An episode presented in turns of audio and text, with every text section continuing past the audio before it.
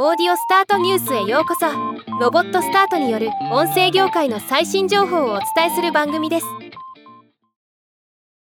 e マーケターが米国のデジタルオーディオリスナーおよびポッドキャストリスナーの予測を発表しました。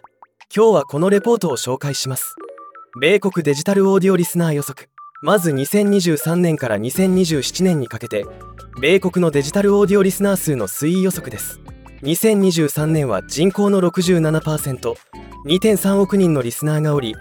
これが2027年にかけて人口の 68%2.4 億人に増加するという予測になっています。また米国成人は毎日約1時間43分をデジタルオーディオコンテンツに費やすとのこと。この時間は Facebook に費やす時間を超えています。デジタルオーディオは現在従来のテレビ視聴者よりも多くのアメリカ人にリーチしているそうです。この傾向は今後も続きデジタルオーディオとテレビの差はさらに広がることが予測されています。来年2024年の段階で3人に2人がデジタルオーディオのリスナーというのはかなりの普及ですね。またこの規模になるとさすがに成長率は鈍化しているものの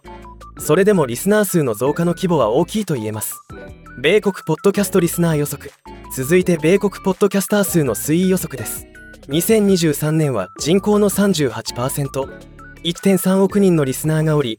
これが2027年にかけて人口の 43%1.5 億人に増加するという予測になっています。前述のデジタルオーディオリスナーよりも明らかに成長ペースが速く4年間で2000万人リスナーが増える計算です。また2023年の米国デジタルオーディオリスナーの58%となる1.3億人が月に少なくとも1回はポッドキャストを聞くと予想されており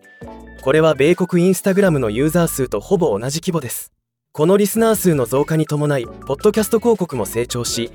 デジタルオーディオ広告全体の3分の1近くを占め2024年には40億ドルを突破すると予想されています。日本市場もポッドキャストの爆発的な成長ポッドキャスト広告の成長が期待されます。頑張りましょう。ではまた。